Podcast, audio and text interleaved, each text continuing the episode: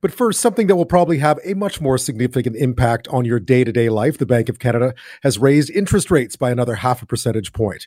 It's the third interest rate increase this year. It brings the benchmark rate to 1.5%, just a quarter point below the pre pandemic level. Bank of Montreal chief economist Douglas Porter says it may still not be enough to curb inflation. Frankly, they need a little bit of luck. They they need things like commodity prices and supply chains um, to to to help a bit here. Um, you know, the absolute worst thing to happen right now would be for oil prices and grain prices to take another big step up, and for supply chains to remain snarled. Um, I, I think we're we're right on, at the knife's edge now. Yeah, this is not just happening in Canada, it's happening everywhere. The bank, meanwhile, today saying it will, quote, act more forcefully if needed, likely showing that it perhaps intends to keep pushing borrowing costs that we pay higher rapidly in an effort to bring inflation back under control. Well, someone who will have a good take on all of this is Jean Paul Lam. He's an associate professor of economics at the University of Waterloo and a former assistant chief economist at the Bank of Canada. Uh, thanks so much for your time tonight. Good evening, Dan. Thanks for having me. So I, I, I know we talked about this another half point increase today. Um, were you surprised that that's exactly what happened? No, I was not surprised at all. I think the expectations that the bank would raise its uh, benchmark rate, the overnight rate, to 1.5% today was, was not unexpected. Uh, inflation has been running, as you pointed out, at 6.8% and has been running not just high, but persistently high for most of 2021 and now 2022. So, as you know, the Bank of Canada's target is 2% in terms of inflation, and need to hit that target as quickly as possible. And interest rate, higher interest rate, is one of the ways that they think they can drive inflation down in the, the next uh, 12 to 24 months.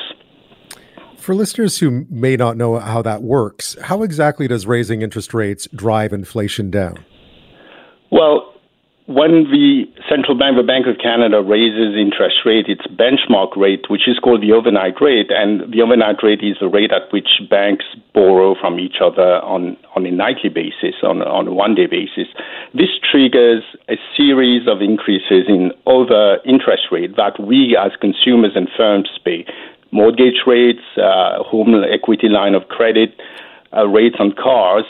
So these higher rates act as a deterrent and reduces uh, demand for, for goods and services.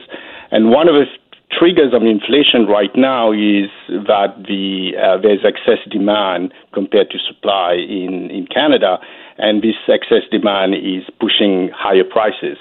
So one of the ways of bringing demand back to supply, and this is what the Bank of Canada is trying to do, is to make the cost of borrowing for everyone in Canada higher so that we decrease borrowing and we decrease uh, consumption and investment, and that brings aggregate demand in line with supply. That's a difficult balance, though, I would imagine, especially with inflation as high as it is.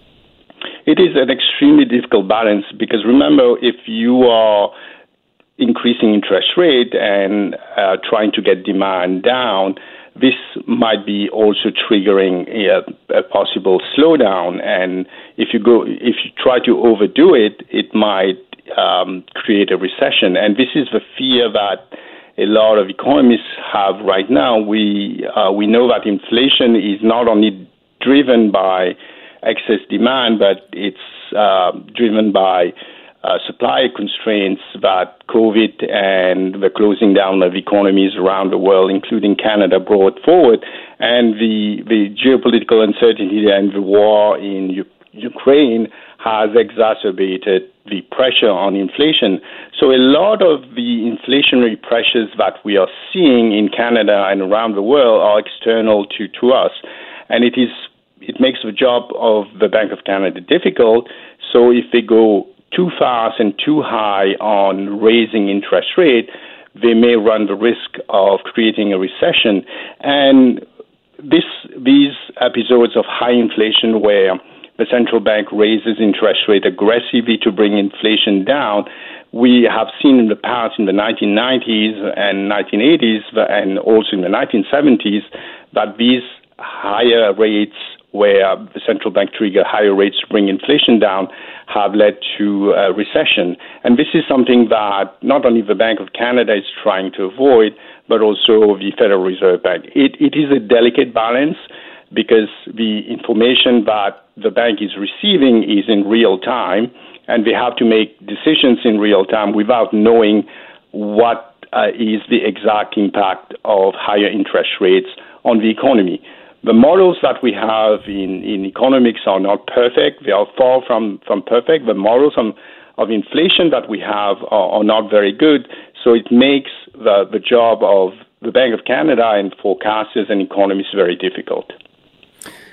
I know there was a lot of talk today about some of the language used uh, in the update that it was more, say, blunt or forceful than usual, and and the term exactly was act more forcefully if needed. Does that mean we're in for for another large uh, hike in the near future? Are we seeing going to see this through the rest of the year? Do you think? Yes, I, I think we will see much higher rates for 2022 and even 2023. One of the things that the Bank of Canada um, monitors very closely is inflation expectations. And why they, they, they are monitoring inflation expectations because inflation expectations feed into wage negotiations. So, for example, if you expect inflation to workers expect inflation to run hard for 2020 2022 and 2023 at, let's say, 6 or 7%, then they will ask for much higher wages when they renew their contract. So one of the messages that the Bank of Canada wants to send is that they, they, they want to tell Canadians that they're on top of bringing in inflation back to 2%, which is their target. So they don't want to get expectations of inflation out of control because that will feed into further inflation. One of the other things that the Bank of Canada monitors and, and, and they often talk about is the, the so called neutral rate of interest. And this is um, a measure of the interest rate where there is neither pressure on prices to increase or decrease at 2%. And we think that this neutral interest rate is between 2 uh, to 3%, and they, they aim, they think that it's more around 2.5%. So with the increase of 50 basis point today, we are at 1.5%. And to get to this neutral rate, which will bring inflation back to 2%, we need to go 100 uh, another percent to get to two and a half percent if we believe that's the measure of a neutral rate. Now, I think, and many economists I think agree with me that the bank will have to go beyond two and a half, beyond the neutral rate measure that they think is, is appropriate. And simply because inflation has been uh, running hot and has uh, is is very sticky right now. So to bring inflation down, they will probably have to run interest rate uh, higher than their measure of a neutral rate, which is again between two two to three percent. So expect rates to go up by at least another percent by uh, the end of the year, first quarter of uh, 2023. I'm speaking with Jean Paul Lam. He's an associate professor of economics at the University of Waterloo and a former assistant chief economist at the Bank of Canada. We're talking about the bank today raising interest rates by half a percentage point. When we come back, we'll talk a bit more about just what impact that's going to have with so much borrowing out there, with so much debt.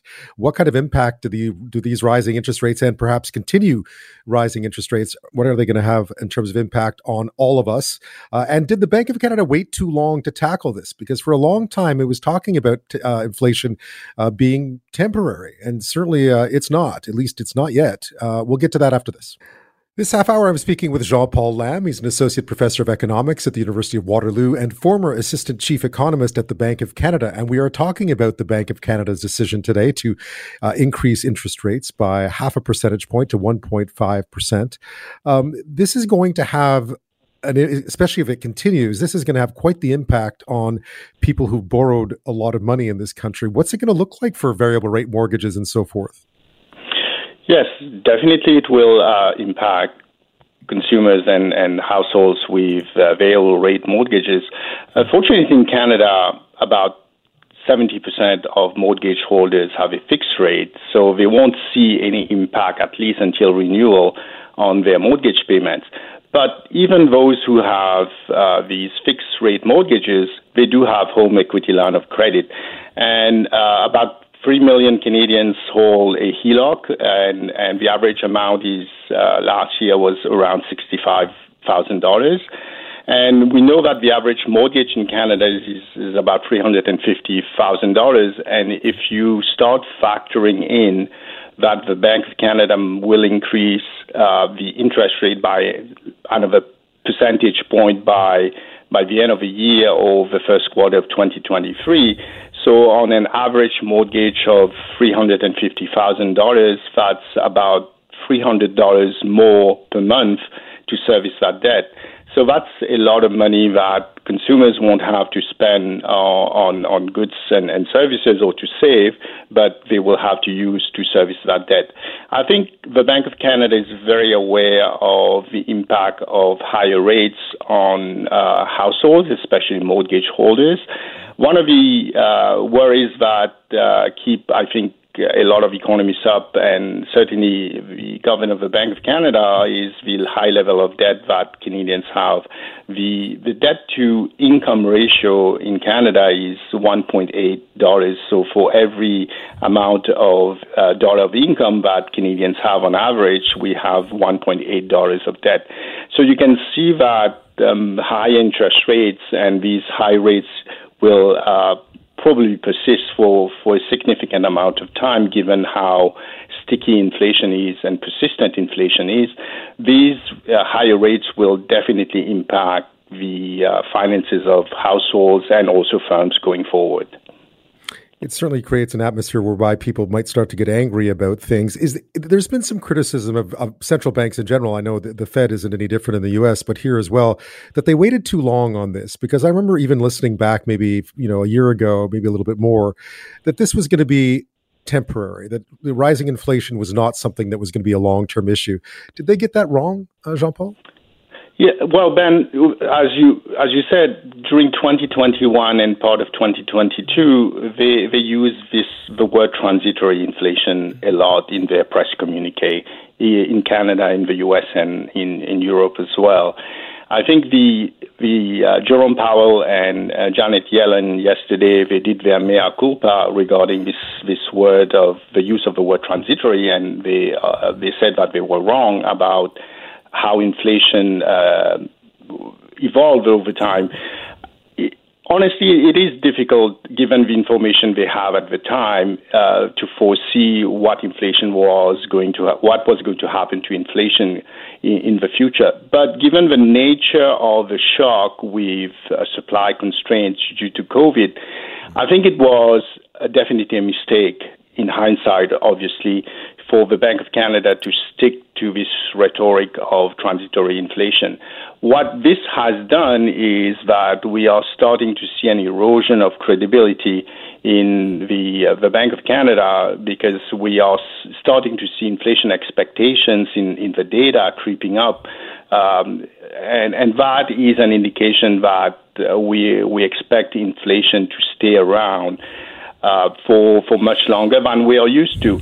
But I think what Canadians have to remember is that the Bank of Canada, since the early 1990s, have had an excellent record on keeping inflation at two percent, which was which is that that target. And I don't expect them to deviate from that for a significant amount of time. I think the biggest worry for for a lot of people and for economists right now is that a lot of these factors driving inflation are external to Canada, and we don't have any control on them. And if these factors, especially the war in uh, in Ukraine, that is putting enormous pressure on commodity prices and food prices, energy as well, if that war continues and become entrenched, then we will see uh, inflation getting even worse in, in the next few months, especially food and energy prices. So, as your, as, as Doug Porter mentioned in, in the beginning of his uh, interview, I think we need some luck here. We need these external fa- factors to abate in the next year so that all the interest rate increases that the Bank of Canada is doing start bringing inflation down. Jean Paul Lam, thank you so much for your uh, time and insight tonight. I appreciate it. Pleasure to be here, Ben. Thank you.